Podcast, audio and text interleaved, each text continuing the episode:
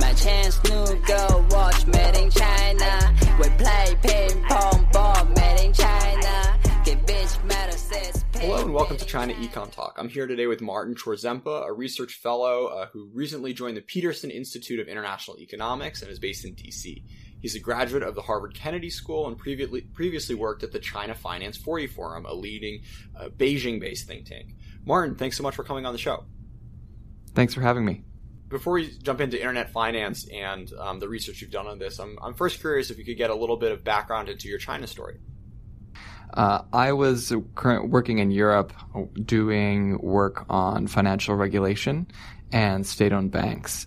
And I, it was pretty clear that the, although this was the time when, when it seemed like Europe was driving much of what's happening uh, in global markets because of worries about the euro crisis, it was pretty clear that for the future of finance, which I'm uh, most interested in, China was going to be probably the most influential player going forward. So I said, hey, I really want to go understand how this works because there's a huge barrier to entry to having a clue about what's actually happening in China, uh, including a big linguistic barrier.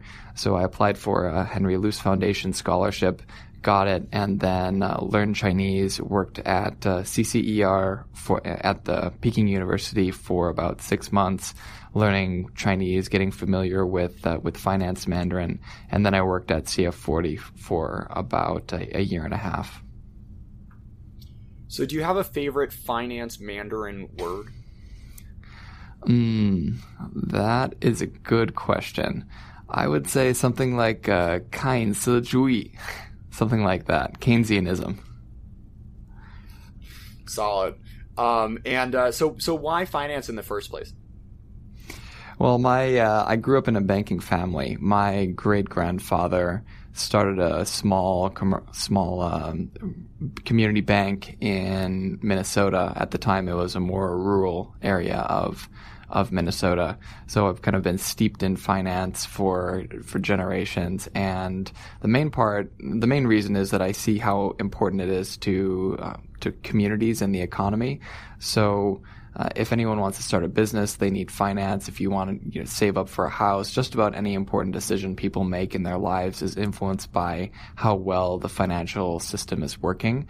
And although uh, ideally you don't really have to see it very much, ideally it just kind of works. And there's a lot of work behind the scenes to make sure it's well regulated and incentives work in the correct way so that uh, so that everything functions really well. So I just I just think it's interesting and important.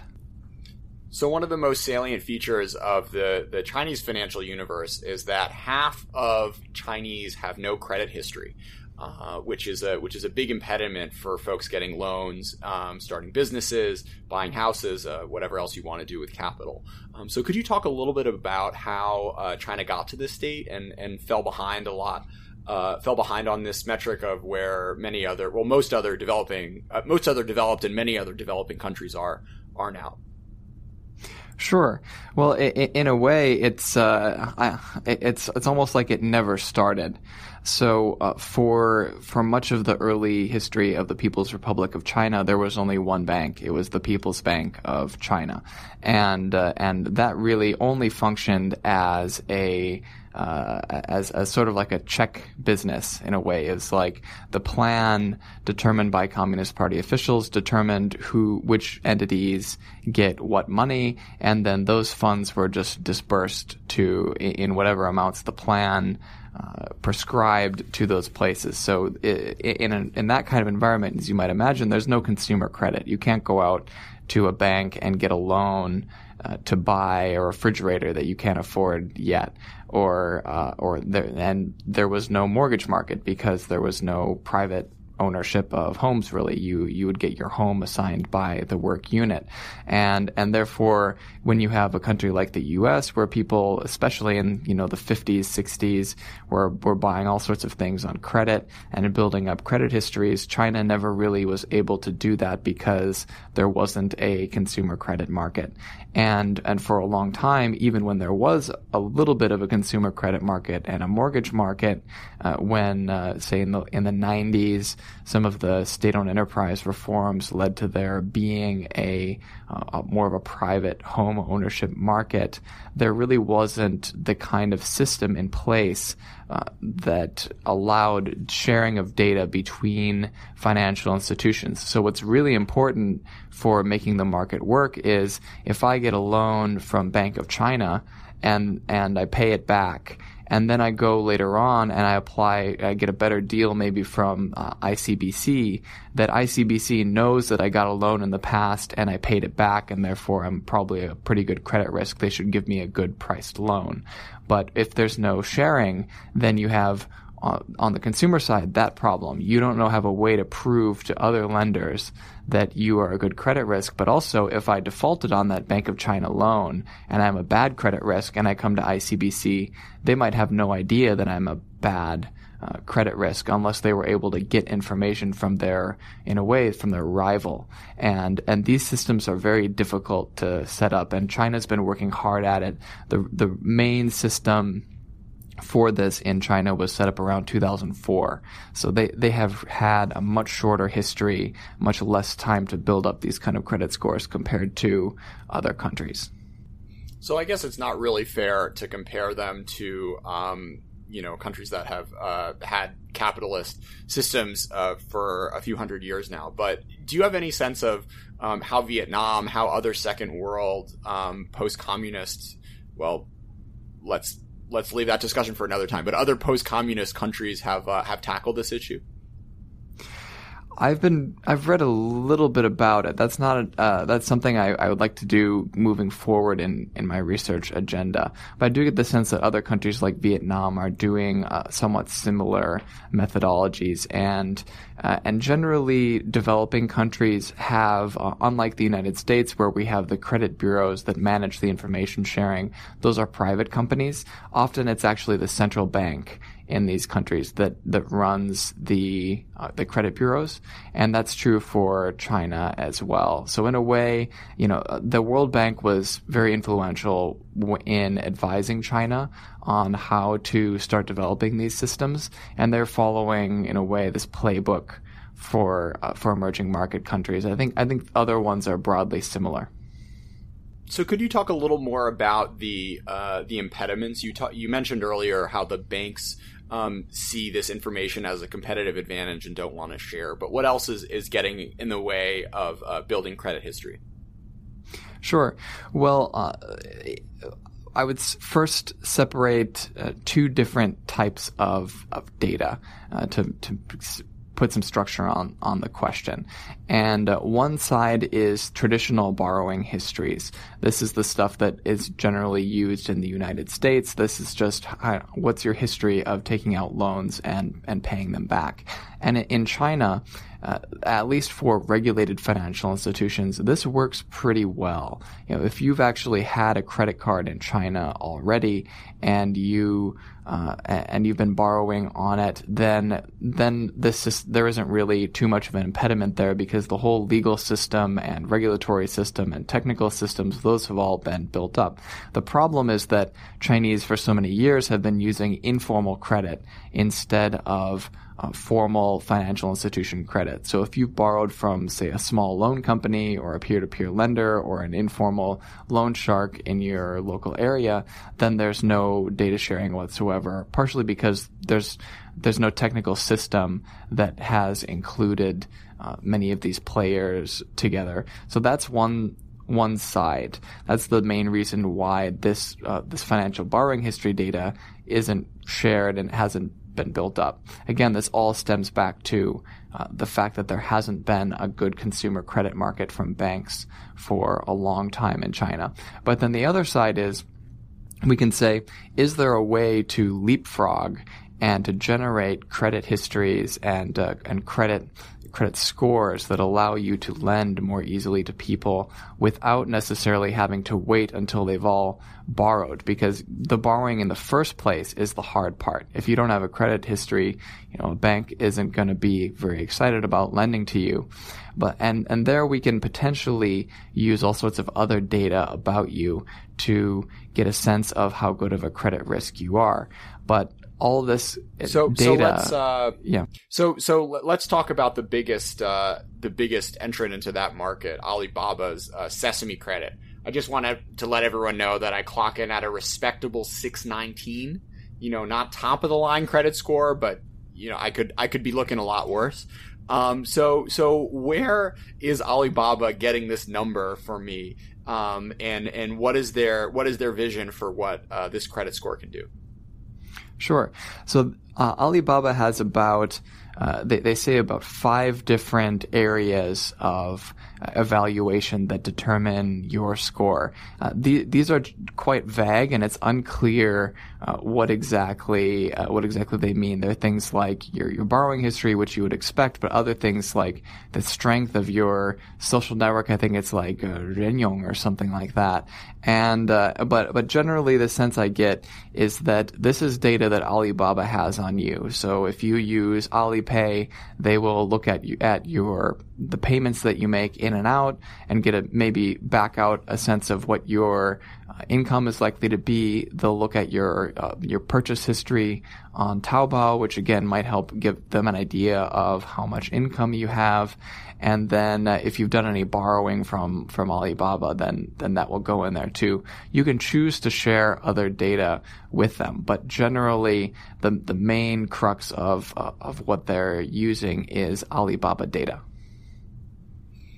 So uh, a Black Mirror episode from last season called Nosedive, I don't know if you've caught this, but was basically yes. um, a dystopia of every single person rating every interaction they encounter, um, and the uh, the main character starts uh, getting an attitude and ends up getting thrown in jail because um, enough people give her such low ratings that she loses her house and, and her whole Um, you know, her friends, and her whole life falls apart. Um, so, uh, you know, there's there's certainly an optimistic story here of of these numbers being created from alternative data, and then giving, um, and then giving giving uh, Chinese people the opportunity to get uh, better rates on on loans than they would have otherwise. But what's the uh, what's the potential um, uh, dark side of using uh, all these different uh, uh, uh, you know data data streams and, and giving power to private companies like this? Yeah, so uh, that, that's a really good question. There are uh, there are a lot of potential downsides, mainly around privacy and uh, potential discrimination around data. So if if you think about generating a score, you said, how does Alibaba come up with this number? Uh, if, if you're calculating based on uh, pretty clear financial information, like someone's borrowing history, you know, it, there, there's a pretty compelling case to say that your borrowing history shouldn't really be uh, shouldn't really be something that private. I mean, uh, that there, there's a good reason to share this among institutions because everybody overall gets gets a better credit market. But when you start getting into things like what your shopping history is, who you're paying, and all that, that gets into much more personal aspects of, of an individual's life. And you don't necessarily want to share that with a lender. You might, uh, you might begin to, you know, you, if you think about the incentives, uh, the incentives for credit scoring based on traditional metrics is, you know, you you establish a history that you've borrowed before and you pay everything back. It's pretty pretty straightforward. You say you demonstrate that you're a dependable person. But once they start basing it on your shopping history and the people that uh, that you interact with, then you start to say, well, do I want to interact with somebody who has a bad score? You know, I know they're a good friend and everything, but Alibaba says they have a bad score, so maybe I don't want to be sending, splitting bills and sending them payments because I can lower my score. And you have all sorts of incentive effects that start to look uh, look a little more worrisome. And maybe if they're tracking your location and some of these other sides, then you start to worry much more about privacy, and it becomes much more subjective. Uh, because it's uh, it's unclear when, for example, they're using these machine learning algorithms that put in a ton of data and try to generate a statistical score.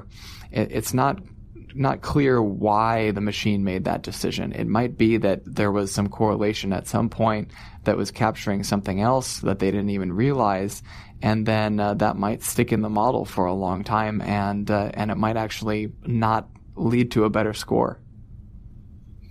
it's it's important to emphasize for for listeners who maybe don't live in China just the um the the amount of times over the course of a day you would interact with Alibaba products. Um, so, so Taobao, as Martin mentioned earlier, is like a, a giant Amazon, um, where you're buying more stuff than you need. Um, they have investments in, in, uh, products all, you know, in, in, in hundreds of different companies. So every time I get on an Ofo, um, I am, uh, you know, feeding data into, uh, whether or not I'm riding a bike every single day. Uh, I mean, the amount of, uh, data these, these companies have is, is really astounding. And, Um, you know, as much as Americans may be scared of Facebook knowing everything they do, um, there's a there's a there's a different level of uh, uh, pervasiveness that uh, these Chinese conglomerates can can really dig into, which you know has has good and bad sides, as you as you mentioned. The um, uh, the, the optimistic and the pessimistic story of these credit scores um, is yeah. really uh, is really a, a I think a, a unique development in the in the world. Yes. And I would add as as well that actually many of these companies, at least in the United States and also to some extent in China, that claim that they're using millions or thousands of data points and uh, advanced, they use all sorts of buzzwords like machine learning, A I, big data, algorithm, all all of these these words, and they they haven't actually had that great of results. So my sense after looking at this for a few years is that actually the holy grail, the best thing you can do is just base it on traditional borrowing data. And and the advantage of this alternative, all this alternative data and extra monitoring stuff is mainly, can you generate and give credit to people that don't have a regular borrowing history? And the goal should be you use this to develop a borrowing history that is traditional, like FICO in the United States, that's the main uh, provider of credit scores, and then you don't really have to look at all this alternative stuff anymore. So it's like an interim stage to get you to where, say, we are in the United States for most people. So, so recently there's been um, some some domestic pushback here in China, and you um, w- with regards to the Sesame Credit Score, uh, and you wrote in one of your um, pieces that interviews with current and former uh, P B O C, uh, the People's Bank of China officials, suggest that the pervasive use of the Sesame Score as a proxy for trustworthiness, far beyond the intention to help in the provision of credit, is viewed as an overreach of the credit scoring authority. So, could, so you know, often you hear the um, the narrative in, in, in the West that Chinese people don't care about privacy. Um, but could you could you delve into that into that question a little deeper? Sure. So, uh, on the privacy side, what we're seeing is a change. In China, there's more of a privacy consciousness than in the past, and part of this is just a result of accumulated, you know, uh, frauds and and problems. So it, it, I'm sure you've experienced by now in China all sorts of fraudulent text messages and uh, and possibly also emails and phone calls trying to sell you wealth management products or something, and you wonder, how did they get my uh, my information? How did they get my phone number? And part of this is because companies are leaking like a sieve. The, these companies are are leaking information and selling uh, their clients' information for for money so that they can uh, so they can profit from it, and then other companies then use that data to try and Uh, try and give you, say, pretend that they're your bank or, or something else. And Chinese people are just getting tired of this. And uh, the way to get around that is hopefully to improve the the privacy so that you have to give less of your private information, say your contact information or anything else, to the companies you interact with, and that those companies, once you give it to them, will not share it with uh, with other ones. Uh, that's one's one side of, of the p of the puzzle. And then uh, the other side is with the regulatory authorities. And in this case, what we have is, you know, the the reason that Sesame Credit exists is that the central bank realized it was not going to be able to add much of this alternative data to its own credit bureau, and said maybe Alibaba can help do some supplementing and improve financial inclusion. And they did the same thing with Tencent and, and Ping An and others. Alibaba's just been the most successful so far. And well, what has happened is that th- they wanted to use this to expand credit. but in, in Alibaba has used it, uh, Ant Financial, sorry, has used it far more than for credit. It's used uh, to waive a deposit uh, for, uh, say, when you're checking into a hotel or renting a car or even for a dating app or getting a visa to Singapore, all these other things.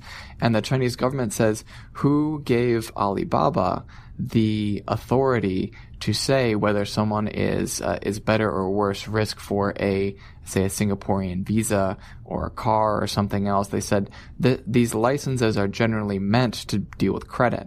Now, this this does bring up an interesting point, which is, well, you know, how pervasive credit is in the modern economy. You know, when you're, you might not think about it as credit when you are renting a car, but actually, in a way, they're providing you credit. They're hoping that you will return that car in the right, uh, in, in a good state, that you won't crash it, that you won't steal it, uh, that you will, if there's some sort of problem, you'll be able to pay back.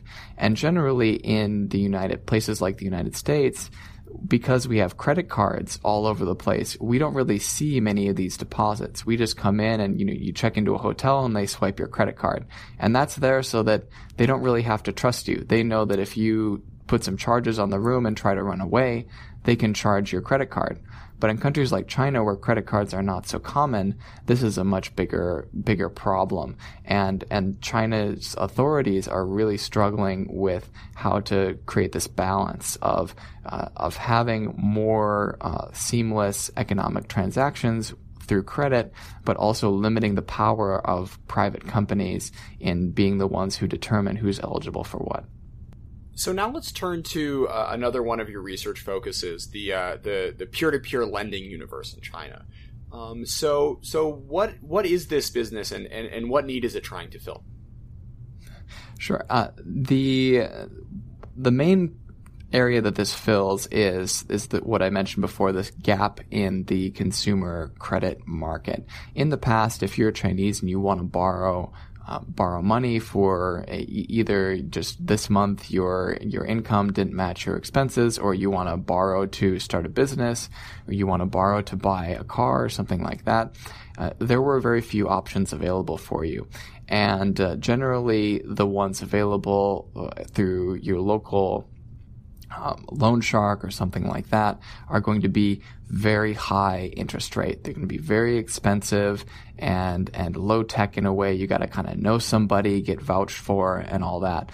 And the peer-to-peer lending space came up to fill some of that enormous demand for credit that, uh, that exists all throughout the Chinese economy. That's one side of it. The other side of it is the people who are providing the funds that are ending up being lent.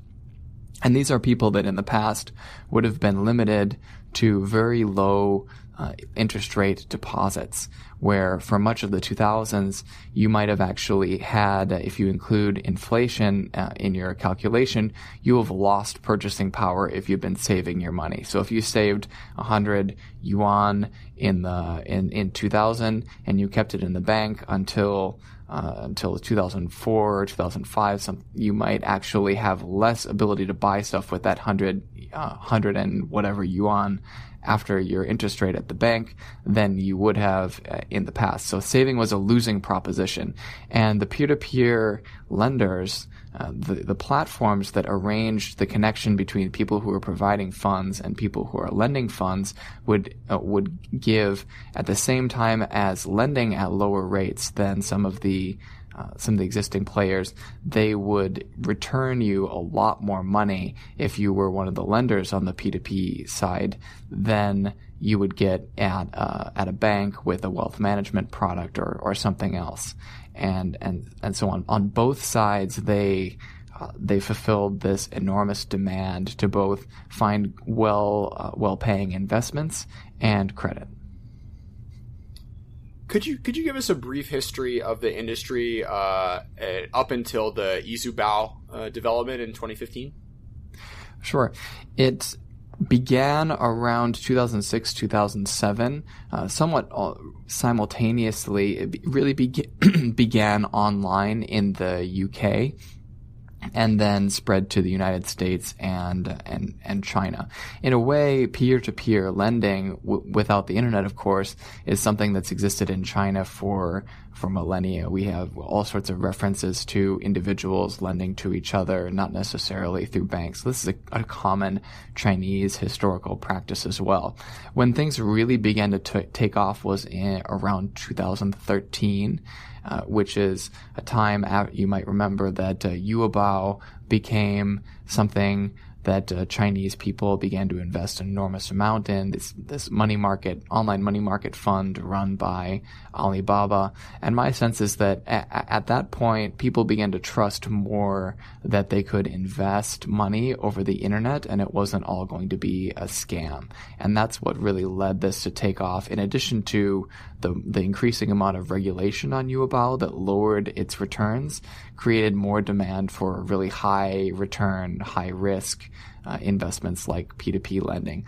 And then uh, it began to grow at a, a couple hundred percent a year, maybe up to four hundred fifty percent a year uh, between twenty thirteen and twenty fifteen. And then uh, then we have Ezubao, which uh, although the industry continued to grow very rapidly after the Ezubao Ponzi scheme uh, collapsed and was, was in a way popped by the authorities, that's when there became a real imperative that the government needs to regulate this. So uh, you mentioned that uh, in, in your research that uh, there were public protests around the Ezubao, uh, the Ezubao explosion. Could you talk about um, the story there and, and, and why this caught the government's attention in particular? Yes. Uh, Ezubao had reportedly around nine hundred thousand investors. That's that's a staggering number. And uh, as you might imagine, if you'd invested a lot of money in something like this and then suddenly the government says this was all a fraud, you have a few you you might have two type of reactions as an average Chinese person. One is the government should have stepped in earlier, should have prevented this, should have protected me as an investor. I was defrauded and it's the government's fault. You know, a lot of people like to blame the government when something goes wrong. The other reaction might be, well, if if I would have, if the government would have would not have intervened at this point, then I would have been able to pull my money out and uh, and with my big returns, and I would be okay. And so either way, uh, whether it's blaming them for not intervening earlier or for intervening when they did, uh, you have a large population of people who are very angry at the government and blame the government for for this mess. And they they probably thought that whatever response they were getting from the authorities was not enough, and they tried to organize protests. This is actually, although you don't really see much coverage of it because it's censored very quickly, uh, this is a very common practice in China. There are a lot of protests, and it's one way to put pressure on the government so that they actually respond. And if uh, folks are interested in that topic, I would refer them back to a prior China Econ Talk ec- episode with Peter Lorenzen about his research on uh, the impact uh, of public protests in China and how the um, the government listens and or doesn't listen to um, people who get upset about stuff.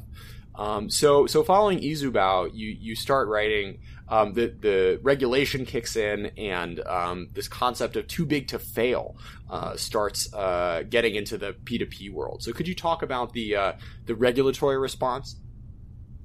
Yes, the regulatory response took uh, quite a long time.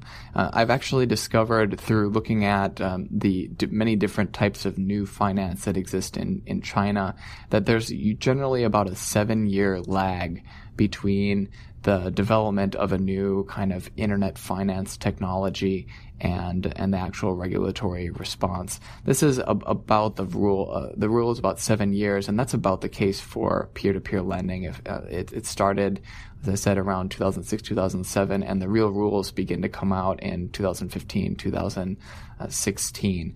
And uh, and the main rules here are about trying to prevent fraud. Uh, another side of it, it that people somewhat cynically read into it is that they don't want P two P platforms competing with the banks.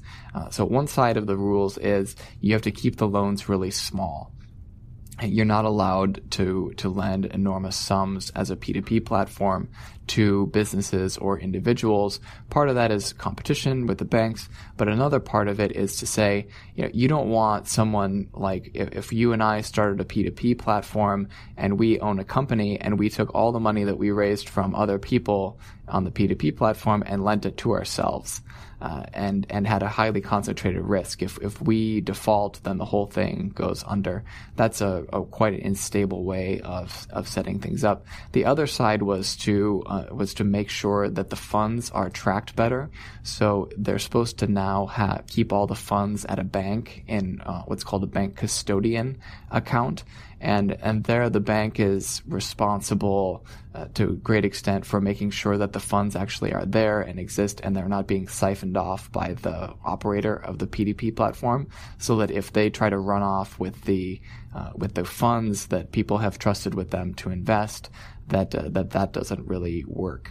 The idea is to turn these guys, uh, instead of into financial intermediaries, into information intermediaries, where these where they're mainly trying to price the loans and match uh, borrowers and lenders rather than being a lender themselves.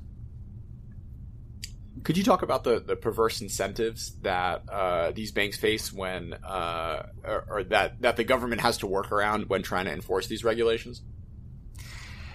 Yeah, it's really tough, especially if, uh, as what's the case in China, that the local governments end up being the main bodies regulating these things. And that is, if you are especially a small, less developed locality, and these P two P platforms bring in capital from all over China that can be used to help develop your local economy, that's something that's highly beneficial. And the person who's bringing that money in is going to be quite influential in the community.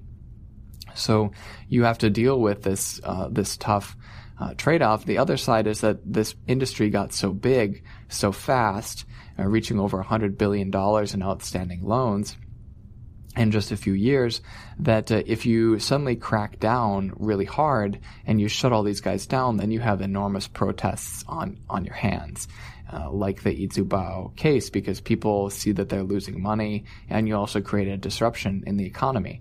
But many of these things are Ponzi schemes. There, they might be zombie platforms that are probably uh, defunct and insolvent, but are still operating and often still getting bigger. And uh, you really don't want it to get bigger, so the eventual problem is worse. And that creates a, a really tough uh, – I, I would not want that job, being the regulator for, for this industry. When you when you talk to these folks, do they seem downtrodden? Absolutely. Overworked, underpaid, so, underappreciated.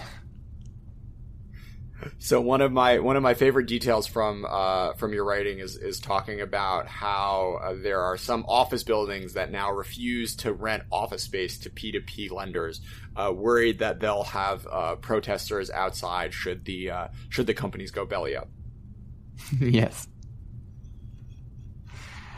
Um, yeah. So, so could you talk about the, the consolidation of the industry? Sure. Well, what, what's happened so far is the government has has tried to slowly push out the firms that are uh, that are not going to survive, and ultimately, I expect that from from a max of you know from many thousands of platforms in its heyday in twenty thirteen, twenty fourteen, that uh, slowly the number of platforms has gone down significantly, and this is a healthy thing because the many of these platforms had very little technical competency. They didn't have a good way of figuring out who's a good credit risk. They spent way too much money trying to get big, and uh, user customer acquisition costs, both for finding people who are willing to lend on your platform and uh, and finding people who want to borrow from your platform, is very hard. So many of the smaller players that uh, that weren't very good are failing and disappearing. At the same time, the overall amount that the industry is lending is going up, and that's because some of the more sophisticated, larger players are being uh, successful. And the way I see it, there are going to be two kinds of firms that will be successful in the future in this market, especially as more regulation comes in and it becomes a little more difficult to just start up and operate. One is uh, the very large general purpose guys, uh, probably related to a larger group like CreditEase and uh, Lufax, which has kind of pivoted away from peer-to-peer lending, which is it's a uh, related to Ping An, uh, a very large group, so they have more access to data on some of this. These kind of large guys will survive. And then also I think there's room for a, a good amount of lend, P two P lenders that lend based on a specific niche. So they might really understand lending to a certain type of small business or a certain type of borrower using a certain type of collateral, and they might have a lot of, uh, of specific expertise that helps them able helps them lend effectively in that market. But uh, I think from thousands it's going to go down to probably a uh, hundred or less uh, P two P platforms eventually. So I want to turn to uh, the, the the money market uh, funds that you mentioned earlier, Yu'ebao uh, and such, because I think this is an important aspect of the um, internet finance economy that folks should understand. Uh, so could you give us a, a, a bit of a taste of what's uh, what's going on with, with, with Alipay and WeChat and these and these money market funds and how they've changed uh, how Chinese people think about where to put their money? Yeah. So in the past, the main place that people would put their funds would be in uh, in deposits in the bank. You get your uh, you get your pay and it goes right into your bank.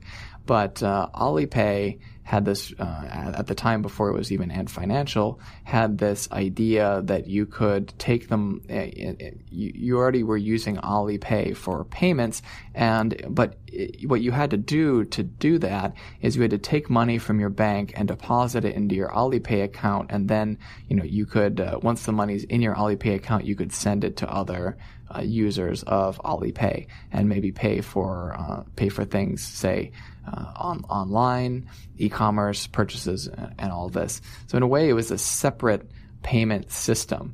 And uh, the problem if you're Alibaba is y- there's no incentive for people to keep money in these accounts. When they do, Alibaba makes money because they have uh, th- th- they get interest on the funds that people have put in their Alibaba accounts. And one way to get people to put more money into those accounts is to pay them interest on it, as as uh, bank deposits also pay interest. And they were able to give much higher interest rates, at least initially, than what you could get from a bank, and it was much more flexible. You could use those funds to pay for things online very quickly, whereas with the interest-bearing bank accounts, you ha- generally had to lock up the funds for a few months. And so what were the people, what were the numbers? What was the uh, what was the return that folks were, were able to get through this? Oh, I think it was above six percent at one point. It was it was quite high initially. I couldn't um, off the top of my head tell you the specific number, but it was many times what you would get from a bank. But what happened is uh, th- there was some suspicion that, you know, what are these guys investing in to be able to give you such a high return? And uh, and ultimately, th- it was likely some pretty risky type of investments that might be more long-term investments. And the risk there is that if a lot of people take their money out at the same time, then you have all these illiquid investments that that are long-term, but your li- liabilities are short-term, and you could have a kind of bank run scenario. And uh, so regulators stepped in and have uh, have t- made them, say, hold reserves that uh, that don't really pay interest, that uh, to be ready so that if anybody tries to take their money out, they can uh, pay those off without having to sell long-term investments. And they've limited their ability to invest in more risky stuff. And that's made it safer, but it's also lowered the interest rate. I think the interest rate these days is probably something more like uh, three or four percent per year. So just to give folks a sense of how easy this is to use, um, the the WeChat Pay or Alipay, which you're which you're opening every single day to to, to pay for stuff here, um, it has like a, a button you can click, um, which basically says like deposit your money in Yu'ebao or, or WeChat um, WeChat Pay or whatever the WeChat one is, um, and and forty seconds later, uh, you can have uh, the the hundred. The hundred yuan that your friend just sent you for um, for dinner, um, getting a return for you, uh, which isn't something that um, the West has quite figured out how to make uh, quite as quite as seamless. Um, but it, but it, but it's really fascinating in, in that it's kind of raised the floor of of what folks would expect for um, for an investment. Yeah, it's a it's a great tool. So so now I wanna I wanna close on Bitcoin in China, and we can attack this from uh, uh, so many angles.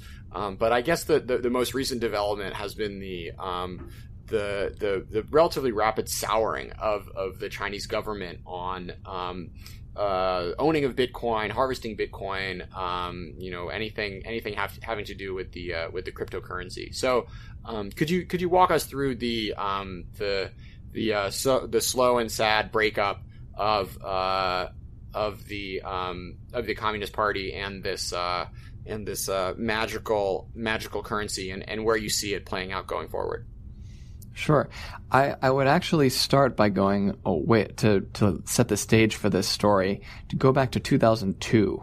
In two thousand two, Tencent created Ooh. what it called Q coin, which uh, which was initially intended as, you know, Chinese people didn't have credit cards. They were paying for all sorts of little things uh, to Tencent. So Tencent provided games and, and all this. So maybe you'd use the coins to purchase uh, items in a game. You would use it to maybe buy some some little uh, get, greeting card that you would send to someone with Q Q and, and, and all this. And and the idea was that people could buy these coins and then use them to transact in the games, and you didn't need to use The, the the very clunky bank, uh, clunky and expensive bank payment system for, for all of this. And Q coin was very successful. Around two thousand seven, it got to the point where uh, other companies started to accept Q coin, and uh, even Taobao started to buy and sell Q coin. And there were these gambling rings that built up around around Q coin, and the price started to fluctuate wildly. It started no, to become no gambling in, is illegal in China. Yeah, gambling definitely illegal in in China. So all sorts of illegal activity was going on, and and Q coin, which initially it was meant to be a fixed price, a uh, certain amount of Q coins equals one R M B, and it was supposed to be fixed. But in the secondary market, including uh, including over Taobao, uh, which which is run by uh, Tencent's rival Alibaba, there were people buying and selling these at different prices, and the Q, the coin began to function almost like a separate currency, and uh, and there was a whole mania around people trying to buy up these coins, and and and uh, the central government wasn't a fan, and they regulated it in two thousand nine and said you can only use it, uh, you can only use these kind of virtual currencies created by gaming companies at the uh, at the company who has created these uh, these tokens, and and that that ensures that this is not actually going to be a parallel currency. It's not going to be a separate payment system. It's just a way of uh, it's like gift cards. Makes it much more uh, you could say boring, because it, it's not actually uh, a fluctuating parallel currency. And and you see the exact same style of Chinese people's response and government response to that with Bitcoin, which is Bitcoin really begins to take off in China in twenty thirteen. Demand in China is a huge driver for the increase in the price of Bitcoin at this time. And the central government looks at that and says, we can't control this. Uh, we can't control Bitcoin. Uh, it looks like it's a way for people to get involved in all sorts of illegal stuff that we don't like, uh, that they couldn't do without it. And uh, and we don't want a parallel currency operating in our country that, that we can't control. So in twenty thirteen, they already cracked down and said, this is a commodity. If you want to hold it yourself, you can. But uh, but we want to uh, – you're not allowed to use it for payments. We don't want banks using it and all that. And it's just a way of nipping in the bud something that could potentially challenge their control over the monetary payment system and also financial stability. And uh, so things cooled off quite a bit in this period. Exchanges continued to operate. Uh, the government for a while was trying to figure out how they can help the exchanges that allow people to buy and sell Bitcoin to comply with more of the anti-money laundering uh, style regulations.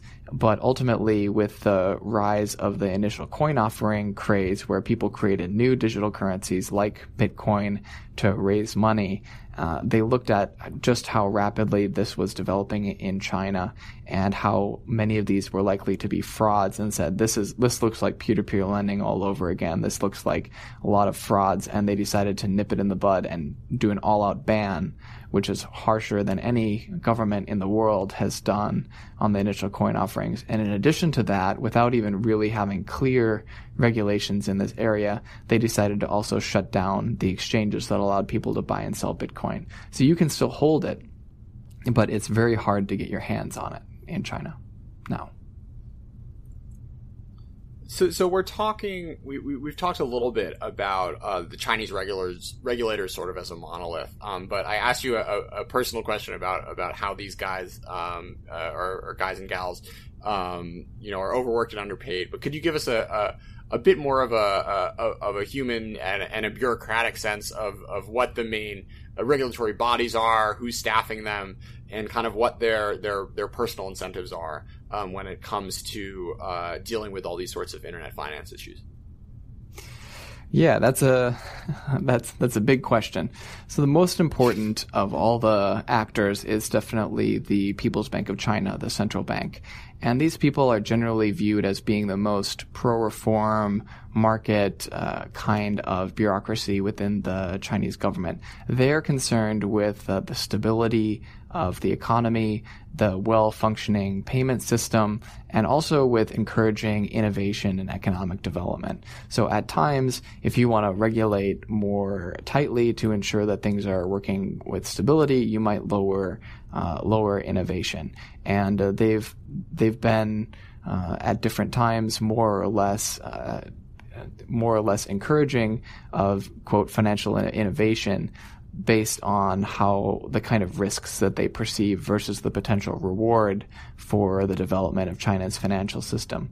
Then you have uh, people like the banking regulator, the the um, China Banking Regulatory Commission, or C B R C, and they're the main uh, regulators for the more day-to-day type of supervision of the banks. But again, they are mostly creating policy in Beijing, and the people that implement that policy tend to be people in local finance offices in the cities. Those guys do the most most of the dirty work of actually inspecting these companies and making sure they're complying with the rules that are laid down in more broad strokes from people in uh, in Beijing.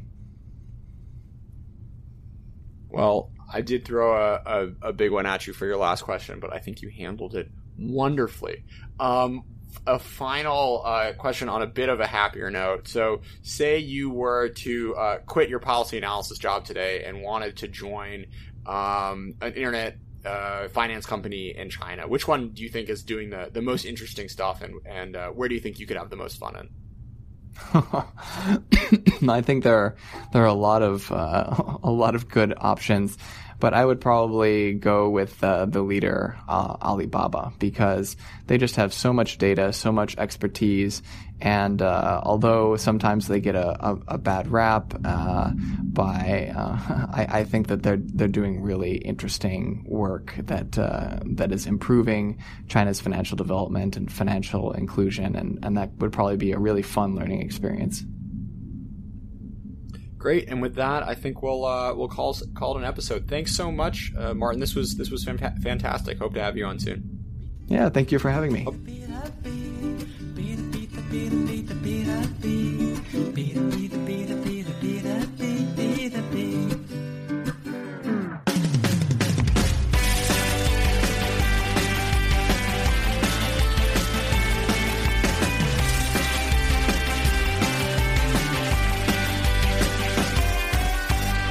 二零零九年的某天，你诞生在这疯狂欢谈的世界，到处都被不同的中心牢牢控制。你的出现改变了世界，用你温暖开放的胸怀，融化所有的墙，让人们自由。你的公平消除了所有的不平，你的坦诚击退了所有的质疑，你的透明让我们彼此相信，你的阳光照亮了我们的未来。比特币，比特币，比特币，比特币，就会注定你是个奇迹。比特比特比特比特比特币，神秘的比特币。比特比特比特比特比特币，世界从此因你变得更美丽。比特比特比特比特比特币 ，I love you 比特币。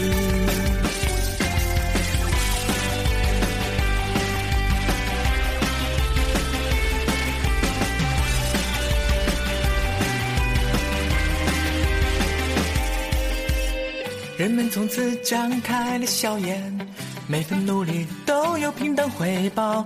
人们只要简简单单的做他自己，不用再去拐弯抹角，不用再去唠唠叨叨，一切自由自在，自自然然。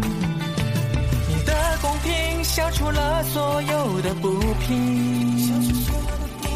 你的坦诚击退了所有的质疑，你的透明让我们彼此相信，相信原来我们都是比特币。